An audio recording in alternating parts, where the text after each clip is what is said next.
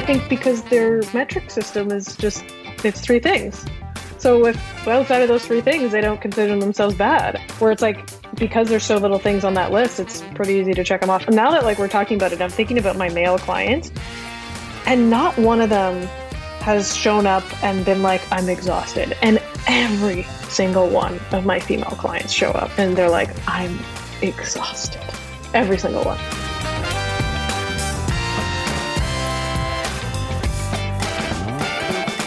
Hi, friends. Welcome to the Sales Enablement Podcast. I'm your host, Andy Paul. That was Alli Rizacos. Alli is the founder of Alli Rizacos Coaching, and she is the imposter syndrome coach. And in our conversation, we talk about something that I think afflicts all of us in sales at one time or another, and that is the imposter syndrome. So we start off the conversation as Alli shares what the imposter syndrome is and who it is most likely to affect. We explore the five different archetypes, if you will, of imposters or imposter syndrome, and you may recognize yourself as we explore what each of these are. For example, like the perfectionist, who's always afraid that they aren't measuring up to expectations, even when they are. And then we dig into how Alli works with people to help them overcome this challenge. So we get into all this and much, much more. But before we get to Alli, I want to remind you to subscribe to this podcast wherever you listen to it. And if you subscribe, we'd certainly appreciate it if you could leave us a review and give us your feedback about how we're doing. So thank you. All right, let's jump into it. Alli, welcome to the show. Thanks for having me, Andy. It's a pleasure to have you. So, um, you're not up in the, the frozen north where you usually live. You are somewhere else now. Yeah, not where my LinkedIn says. Yeah, exactly. Yes. right. I uh, actually, funny enough, I was updating my like my um, company page, and it was saying, "Where do you live?" And I just put the beach for now. I couldn't bring myself to say Toronto, which I'm originally from, but I'm currently in Hilton Head, South Carolina, living by the beach.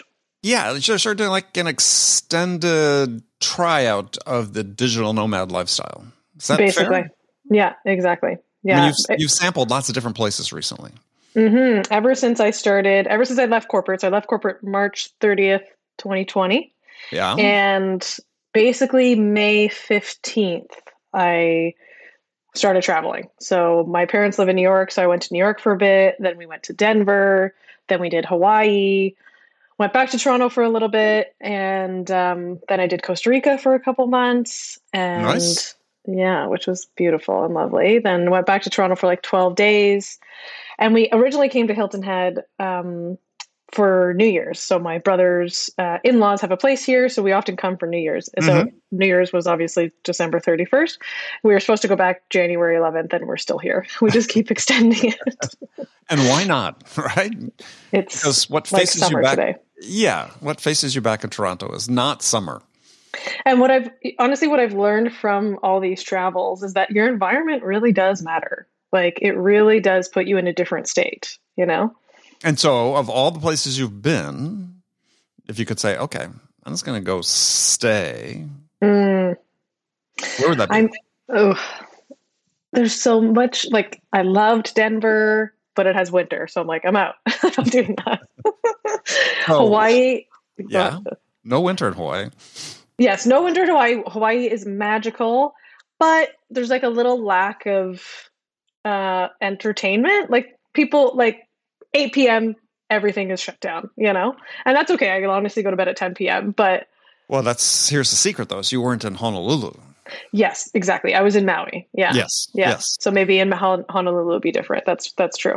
I mean, we've been my wife and I go multiple times a year, typically to Hawaii, not so much obviously the last couple years. And we've got to the point, you know, we spent a lot of time in Maui and Kauai and love Maui and Kauai, but and we actually find we really enjoy Honolulu. Mm, for the accents? Yeah. Yeah. yeah, we've, we've become members of the Honolulu Museum of Art and, and oh, nice. all these other yeah. things. You know, it's just like, uh, yeah, it's just sort of this one of the most diverse cities, mm, I think, in the yeah. United States. And yeah, we just like it a lot. I've, so I've never been to Honolulu. I've never been to that island. All I've right. done Maui and Big Island, basically. But There's I think there, yeah, but perfect. That's I'll book the next flight. Okay.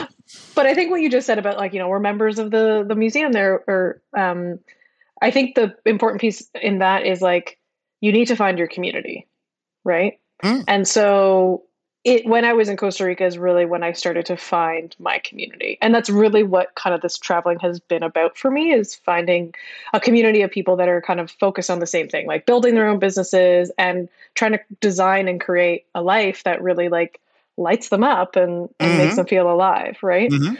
Um so so leaving Costa Rica was, you know, bittersweet. and Hilton Head listen is like so calm and quiet. I have no external stressors. Like there's no noise pollution, there's no light pollution. Like it's so peaceful, Mm. but also lack of action, you know, Yeah. lack of lack of community, right? Like I like we were joking about before, Yeah. it's Del Boca Vista down here. You know, like I am the youngest person they've ever seen. Morty. You know? yeah, yeah. right. So I would Um, say Costa Rica because like so I'm going back and like you know one of my best friends will be there another girl that I met while I was there is also going to be there Mm-hmm. like so many of us are kind of coming back together and meeting there Hmm. and like that's that's the nice part you know Yeah, yeah. Well, very cool. All right. Well, you have to keep us posted on, on your year. Uh, LinkedIn will keep you posted yeah, on your travels. Yeah, we'll stalk you there. So yeah you are the imposter syndrome coach. So, the wow well, hey, that's what your LinkedIn title says. So, I mean, it's like yeah if it says that on LinkedIn, it's real it's real, right? so, uh, let's dig into that. So, I mean, I, sorry, very interesting positioning is is first of all, may I just tell people they may know, perhaps they think they know what the imposter syndrome is, but but tell us what that is. Yeah. So, how it's kind of clinically defined, if you will, is incessant thoughts, um, negative thoughts about how you aren't successful despite clear evidence that you are successful. So, kind of really acting like feeling like a fraud like oh my Right. god like i'm not good enough people someone's going to find out i shouldn't have this job and i'm going to get fired type of thinking So, f- feeling like you're not as competent, perhaps, as others think you are. Yeah. And one thing I do want to say to to make a distinction of is like what I want to break the stigma about is it's not something that you like have. Like people are like, "Oh, I have that." It's something that you feel. Like it's not like you don't have to be cured of imposter syndrome. Like it's you're not broken. Like it's a collection of thoughts and it's something that you feel, you know? So, okay, well, that, that makes sense. Is is uh, how is it? Yeah, most often manifested. I mean, if if I mean, I I've had my own uh, struggles with it, but but from time to time. But yeah, typically for most people, what's how's it sort of manifest? How they sort of say, "Oh gosh, this is really this is what's what's working at me." Yeah, well, I think it's like the magnitude, the loudness, and the consistent negative self talk, right? Like it's like it's overbearing and it's so much louder than anything else in your head, right? And it kind of like spirals you into this vortex of not feeling good enough. And then your confidence gets shot. And then you don't show up as, you know, with conviction and whatnot. And, you know, in the corporate setting, so all my clients are, are uh, in the corporate setting, you know, it, it can look like the biggest, not the biggest, but one of the ones that always comes up is like, it can look like being afraid to speak up in a meeting for fear of saying something stupid you Mhm. know i was like that seems so innocuous but like huge right it can feel like not going for a promotion because you don't think you're good enough for it right Right. Another big one is um, overworking because you're constantly trying to prove that you're meant to be there and you're smart enough and you're good enough. So you like take on more and say yes to more things. And so you're totally Right. overworked and totally overexhausted. And you and what happens is you stop prioritizing yourself and your needs. And every single like every single time i have a new client they're just like i'm exhausted. And i'm like Right. oh i know. Yeah. it's exhausting to try to like prove yourself con- thinking that you need to prove yourself constantly you know Yeah, I was I was uh, doing some research in preparation for this, and I was, came across this article this woman wrote that said there are you know, five types of imposter syndrome, if you will, and one of them was Mhm. just as you described, the superwoman slash superman is that people convinced that they have to work harder and harder to measure up because they're convinced they're inadequate, right? Yeah. Um, they're convinced they're phonies. Yeah. Yeah, it's interesting. Well, I mean, we, this is something we all suffer from from some degree Always, at some yeah. point, right? For I mean, I remember when I was writing my first book, and this was I don't know, ten plus years ago at this point, Mm. and I had, was in New York City and Manhattan, and was looking for a quiet place to write. And the city has these writing rooms. Um, you can go in, and they're basically quiet spaces where you subscribe, become a member, and then you walk in and you just grab an empty desk or a Mm. soft chair or couch somewhere and, and write. And so you had to sign in. And so I remember signing in and looking at some of the names on the sign in, it's like, Mm. holy shit, these are real authors here. Yeah. I recognized two screenwriters, uh, one famous Wow. movie director, some other novelists that, and I'm like, I'd never written anything before. And I was like, I'm just writing my little sales book. Yeah. and it's just like, yeah. uh, it felt like, yeah, huge imposter in that, that scenario. Yeah. Yeah. I'm curious, are there times in your life where you haven't felt it? Where like maybe you think you should have felt it or, you know, it would be commonplace to feel it, but you're like, no, I just I feel really confident in what I'm doing and who I am.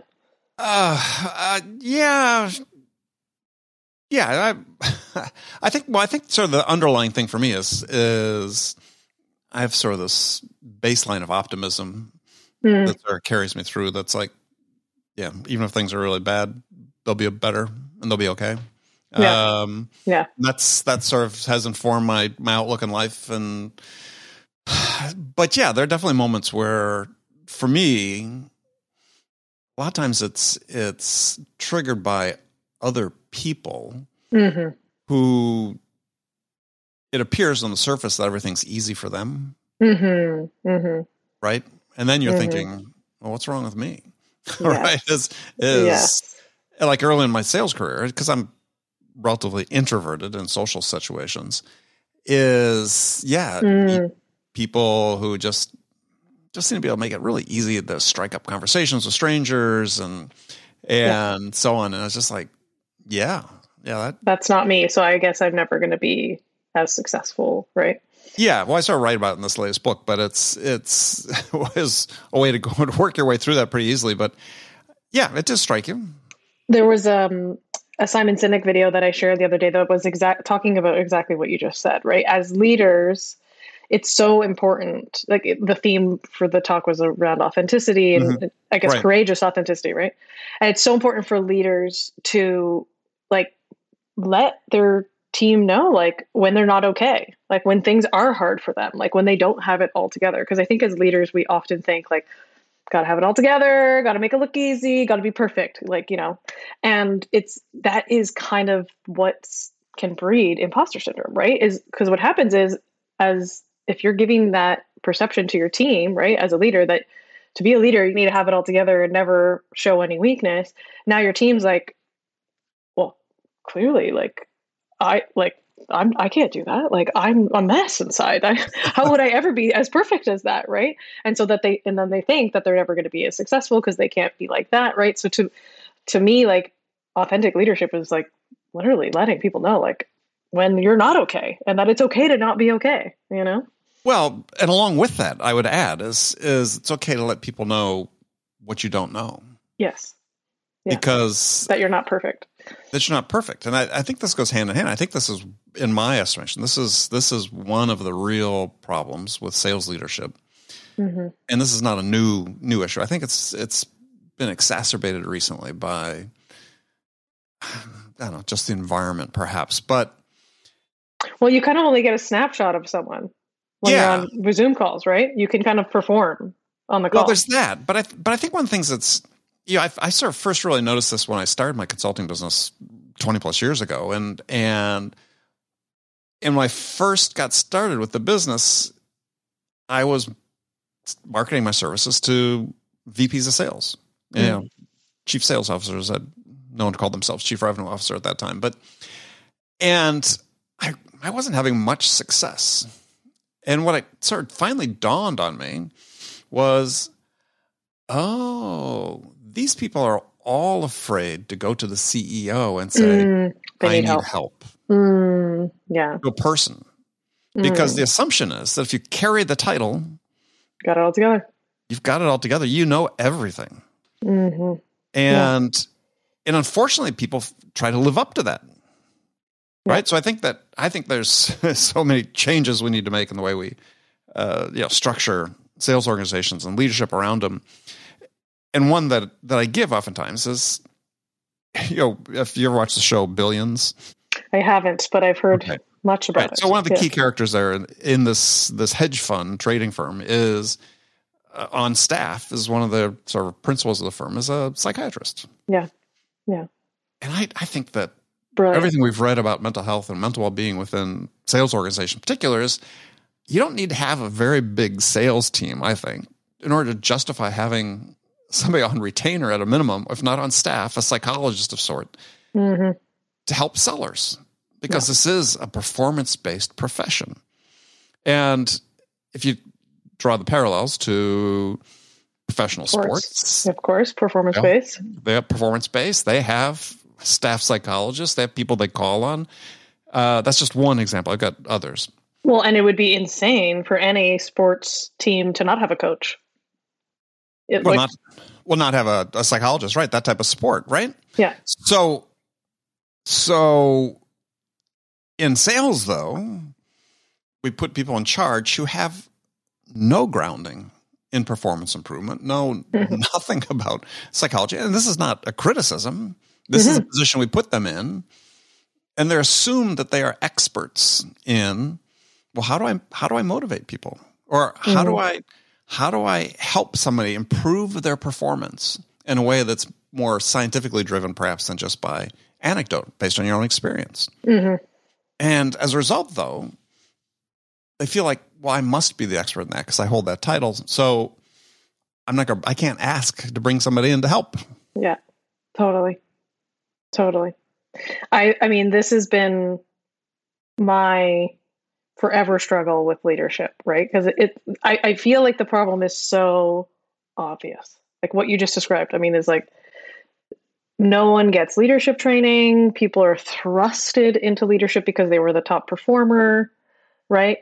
And mm-hmm. as a as a top performer, you know, you are inherently very you focused, right? To be a top performer, you got to be working on your craft, thinking about you, right? Of course, you're maybe collaborating with people. Obviously, that's a part of mm-hmm. it, but your motivation is you as a as an individual contributor, right? And then tomorrow, you're a leader for people, and now your motivation needs to come from somewhere else because it's not about you anymore. You're never going to get the accolades and the re- award. You know, no one's going to shout you out, right? How do you? How does someone's motivation and drive change overnight? Well, to your point, it's we don't give the people the tools to handle those jobs.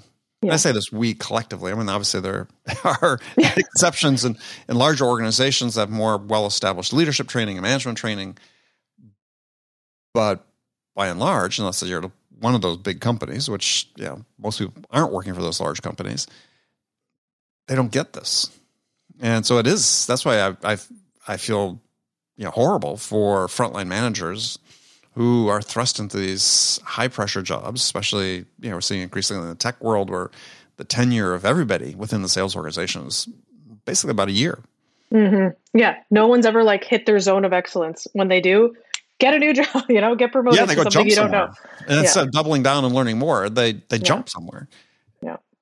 And I wonder sometimes too whether that that desire to jump is sort of based on the idea that I need to go before people really find out who I am. Mm, maybe, maybe.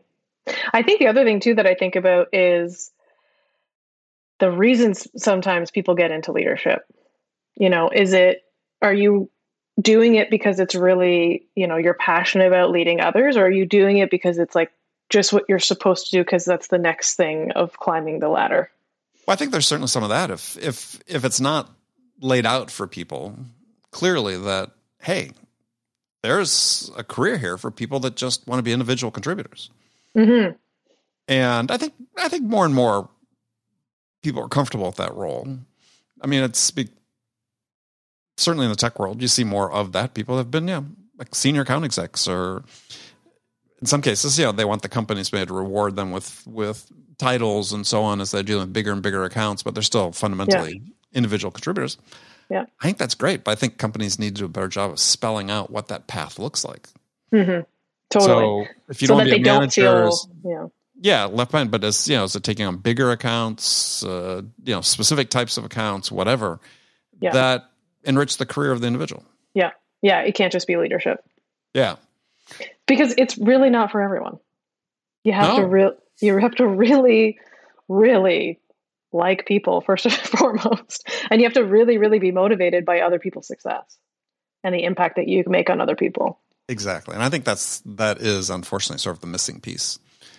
Because if you put people who are inexperienced on those jobs who don't understand these fundamentals about how to really work through other people and help other people succeed to become the best version of themselves, then you get the scenario we oftentimes see in in some companies where the frontline managers just rely on managing by activity and metrics.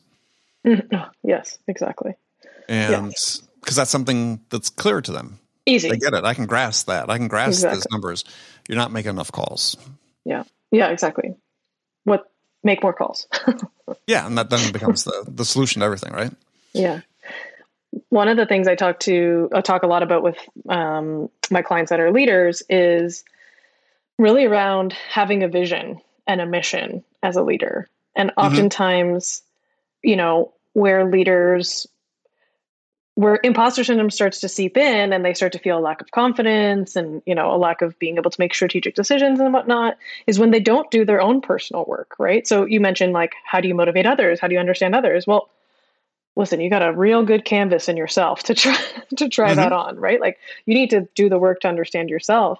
And when you do the work to understand yourself, you'll very easily understand what is your vision, what is your mission. And that is so important as a leader, I find, because I want to work for a leader that is very clear, you know, that like I know exactly who I'm working for. I know why they care about their job. I know what they're trying to do. I know what their vision is, right? Because then I can say, yep, I'm in. Let's go. I'm into this vision. Like I want to hitch my horse to your wagon. But when a leader is unclear, it's much harder for the team to rally again around that leader. Right. Well, the fact is, it's never been easier for leaders to do that work.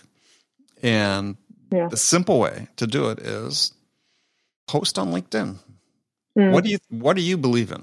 What's your point of view about management? What's your point of view about compensation? How you structure territories? How you develop individuals? How you help individuals improve? Put yourself out there. Mhm. I mean, it's like you could say, well, journal, right? You're Mhm. never going to, as an individual, you're never going to understand these things unless you force yourself to reduce them to writing. Mhm. Totally. And I mean, I firmly believe that. And Yeah. So if you want to have a better understanding of yourself is, yeah, put it in writing. So maybe, maybe start with a journal, but then post it on LinkedIn. Yeah. that's what it's there for, right? Is is come to an understanding of yourself. I know this would make people cringe when they think, "Oh, you want me to go post my way I think Well, the LinkedIn?" imposter syndrome that would show up for that. that's right, but Yeah. that's Yeah. one of the things that you overcome, Exactly. right? Yeah. Yeah. I mean, it's like putting yourself in, you know, challenging yourself every day, right? Putting yourself in a hard situation every single day, right? I- think that's like maybe the David Goggins thing or one of those people like say that. But I mean, LinkedIn is a very easy but hard thing to do every day. You know what I mean? Like putting yourself out there every day. Sure, but it and you have that. I mean, So I've it's so been posting available. on it for a, for a long time, and I you know, still occasionally feel it. I mean, publish a new book, yeah, a new book coming out. I think by the time this airs, it'll be out, and it's like, I don't know, it's my third book, but you still have that moment where it's like, is everybody gonna think I'm an idiot? Yeah. I know. It's so funny. Because like no one is. Like I'm so excited for your book. I'm like, Andy wrote a book, of course I'm reading it, you know? well, thank you, but but yeah, Yeah. no, but it's it's still there, right? Yeah. So, but the way we we arm ourselves against, I was going to say shield, but we can't completely shield ourselves against. The way you arm yourself against it is to have a point of view, put it out in public, let people respond to it, and continue to grow with it. Yeah. I think there's this thing about um fitting in, right? Like we've been kind of conditioned our whole lives to fit in, you know, through schooling and whatnot, because fitting in means safety, right? Then you're a part of a, you know, tribe or community or, you know, mm-hmm. you fit in with the crowd, you're, you're safe. And so, you know, you just said point of view, which is why I'm bringing this up, right? Sure. I think people are afraid to have a point of view because will they fit in? Well, but if they don't have a point of view, increasingly, then they're not going to get the job they want. Absolutely. Oh, absolutely. I mean, if you're a hiring manager and you most certainly are looking at people's LinkedIn profiles to, to hire them for a job, especially a leadership position of any sort, mm-hmm. even a frontline manager, if you're not promoting from within, which you should be, but if you're not, it's like, okay, what's who is this person? What do they stand for? Exa- exactly. What do you believe? What do you believe? And if yeah. they look at your LinkedIn profile and you believe seemingly nothing, mm-hmm then you'll pale in comparison to the person that that uh, that does has a point of view. Totally. I mean, everyone that I see on LinkedIn that's you know creating a brand for themselves and a voice and has a point of view, I'm just like, oh, I'm in awe of you because I only started really you know sharing my point of view on LinkedIn when I started you know being a full-time coach and it's mm-hmm. the one it's honestly the one regret i have so i talk about a lot on LinkedIn about how it took me eight years to get to becoming a full time coach. Although I was mm-hmm. like trained eight years ago as a coach, but I stayed right. in corporate and it was hard to leave and la la la. I don't regret staying in corporate for those eight years. I mean, my experience was, sure. I mean, so useful, right? And I couldn't do what I'm doing now eight years ago. You know, like there was just it went to it went to work. But the one thing I do regret is I wish I started ch- sharing my point of view on LinkedIn eight years ago. Yeah, like um, imagine my audience by this point. you know. Yeah, no, I, I I share that sentiment. I mean, I started even later in life than you, and mm. yeah, if there's I, again, I don't traffic in regrets very often. Right.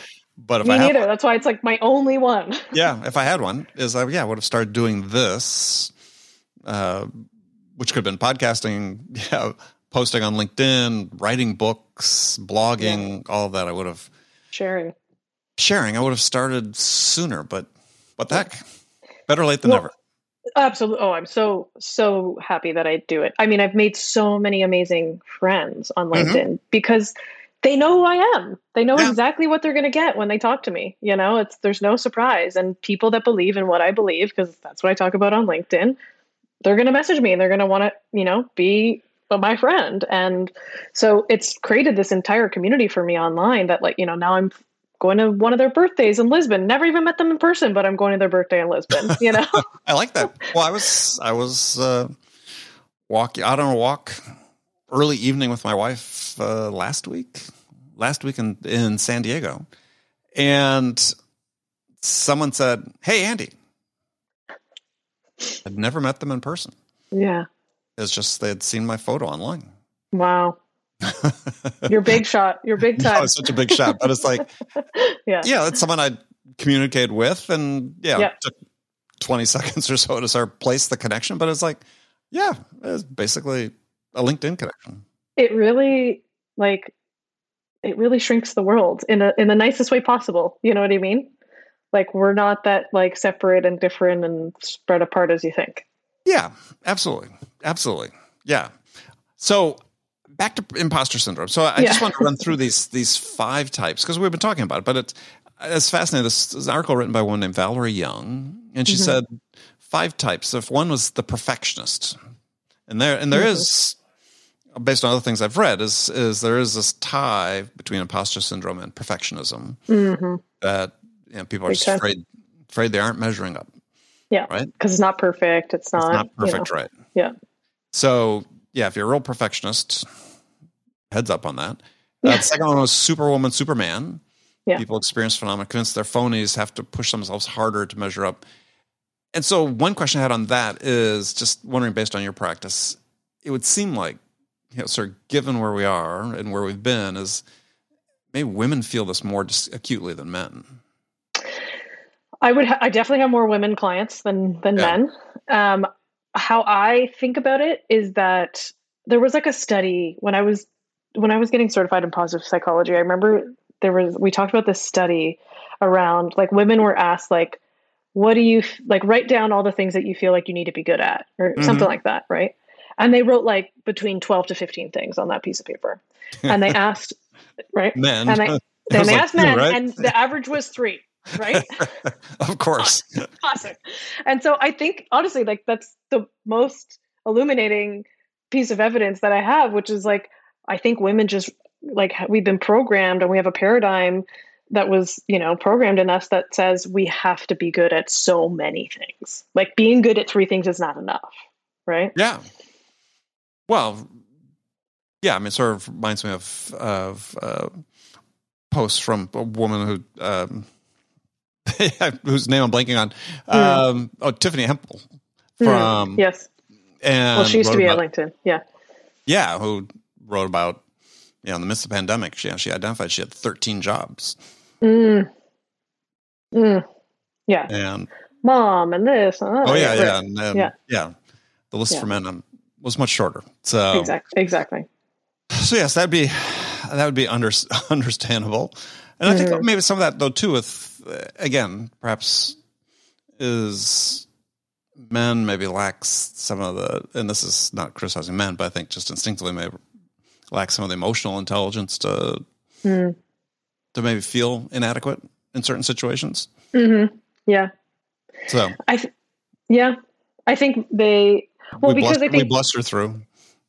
I, well, and I think because their metric system is just it's three things. So if outside of those three things, they don't consider themselves bad at any. You know what yeah. I mean? Like yeah. where it's like because there's so little things on that list, it's pretty easy to check them off. Now, now that like we're talking about it, I'm thinking about my male clients, and not one of them has shown up and been like, I'm exhausted. And every single one of my female clients show mm-hmm. up and mm-hmm. they're and mm-hmm. they're like, I'm exhausted. Every single one. Yeah. Yeah. Hmm. Yeah. It's interesting. Absolutely. Yeah. Third third, so we've been through the perfectionist to superwoman, superman, the natural genius. We start touching on this is um, people feel they need to be naturally good at something, right? Yeah. As I yeah. before, the examples, you know, the connection part didn't come really super easy to me. And mm. Mm.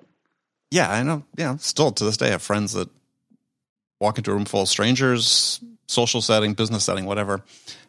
Yeah, no issue with them at all. I yeah. still, it's still hard work for me. yeah, but doesn't make you bad at it. No, it doesn't make me bad. It's just or ineffective at it. Yeah. Uh, definitely not ineffective at it. I just do it differently and it it yeah it took me a while in my career to go get to the point saying like oh yeah okay i don't really envy them. I just do it differently. Yeah. Well so what's interesting is like the kind of three universal wounds that we all kind of fall into. One of them is i'm not enough which mm-hmm. like is the crux of imposter syndrome right but the but the other one is i'm different right? Mm-hmm. Feeling like you're different than other people. So what you just described is that like, oh well, I'm not naturally chatty, talkative, and charismatic, you know, in in in crowds. So I'm different. And using that as like a reason to feel not good enough, right? And not confident yeah. and all that kind of stuff, right? I must not belong here because that doesn't come easy to me. Yeah. Which, like, by the way, isn't that isn't that always salespeople like right? They have one bad month, they're like, well, I guess sales isn't for me, you know. well, yeah, I've had more than one bad month, but still. Well, early on in your sales career, yeah, early right? on, like the, the first one, you're like, well, see, I guess, guess it's not for me, and you're like, yeah, no, I, you just. I had sort of this different take, and again, I talk about in my book is is just I knew that the difference would be my my superpower. Mm-hmm. Which so, is well, being more human focused, um, right. and the things I describe in the book as is yeah, it wasn't, and I'm not salesy, right? Yeah, uh, by quintessentially, but, but I was surrounded by people that were, mm-hmm. and yeah, over time, just I sort of understood It's like, oh yeah, not being that way is actually said my advantage. Well, that's the thing. It's like people take I'm different as a negative, but it's actually always your superpower. Yeah, precisely. Right? Yeah. It's like just the lens that you look at it from. Well, and I think that's a, one of the things we can do as leaders is to give people permission to look through those lenses. hmm And and, show them of, a different perspective too. Right, and show right? them a different perspective. And again, that's not to be too overly self promotional, but again, I talk about that specifically in the book. Is is that leaders have to feel comfortable giving their sellers more autonomy to to view things differently mm-hmm. and to be different yeah. Yeah. and to be less rigid in expecting people to comply to a certain process. Mm-hmm. Yeah, I remember having reps that you know felt different. Like, well, I you know I don't do it that way, and you know that's not. How, and I would be like, I know that's why I hired you. You know, like that's why, right. that's your talent. Like, yeah, right. it's great that you don't do it like them. Who cares what they're doing? Well, but that's again, it's if you're got the syndrome now, if managers you know, who don't have a ton of experience themselves, but also haven't been trained and enabled the right mm-hmm. way, they feel threatened by that mm-hmm. oftentimes, or yeah. fearful about it because they know how do I manage this different person? Right? How do I manage this different person, and what if it affects their numbers? Mm-hmm. Mm-hmm. Oh yeah, the numbers. Always the numbers. yeah. So I would always sort of put it to a boss is say, well, hold me accountable for performing, but I'm going to do it my way. Right there with you, Andy. I was always very upfront about who I was as a leader in all of my interviews. Like, mm-hmm. if if you want like a numbers driven, metrics driven, you know, someone that manages that way, don't hire me. Straight up, yeah. I'm not. I'm not going to be that person. I am always going to focus on the people, and the people will take care of my business. That's all I care about. Yeah. Well, I, I Yes, I was uh, pretty much the same way. I have a story in the book about manager got sort of frustrated with me because yeah, my I'd, I'd be open to suggestion, open to ideas, but I always would process and say, okay, is this going to fit what I want? Mm-hmm. So it, it, was never it never came across as, across as blind obedience, mm. which is what some managers like. Mm. Mm-hmm. my perspective was, well, I could go do what you want, but if it doesn't work out, I don't hit my numbers. Who gets fired, me or you? Right. So if it's going to be me, sure. I'm going to go out on my own terms. Mm. And yeah. yeah. So my this was one boss. You know, my typical answer to him was, "Well, huh, that's interesting. Let me, let me think about that." Yeah. they probably didn't like that so much. no, no, yeah. One day, certain frustration, he goes, "Don't you ever just say yes to anything?" Mm. The answer was, no. so yeah, yeah. Anyway, yeah. All right. Well, Alli, it's been great to have you on the show. If yes. people want to learn more about the services you offer and what you do, how should they do that? Absolutely. So, uh, where I hang out most is LinkedIn. Um, so just Alli Rizacos, and then uh, my website as well has you know what I offer, my one-on-one coaching and uh, testimonials, all that kind of good stuff, which is just allirizacos.com. Perfect. All yeah. right, and uh, yeah, hope you enjoy the rest of your time in Hilton Head or Del Boca Vista. Yeah, yeah, the Del Boca Vista of Hilton of uh, South Carolina. Yeah, about to go have a little cocktail by the pool. So, oh, should be a nice good. little Friday. sounds good. All right. Yeah, Alli, thank you. Thank you. Okay, friends, that's it for this episode. First of all, as always, I want to thank you for taking the time to listen. So grateful for your support of the show. And I want to thank my guest, Alli Rizacos, for sharing her insights with us today. If you enjoyed this episode, please subscribe to this podcast, Sales Enablement with Andy Paul, on iTunes, Spotify, or wherever you listen to podcasts. So thank you for your help. And thank you so much for investing your time with me today. Until next time, I'm your host, Andy Paul. Good selling, everyone.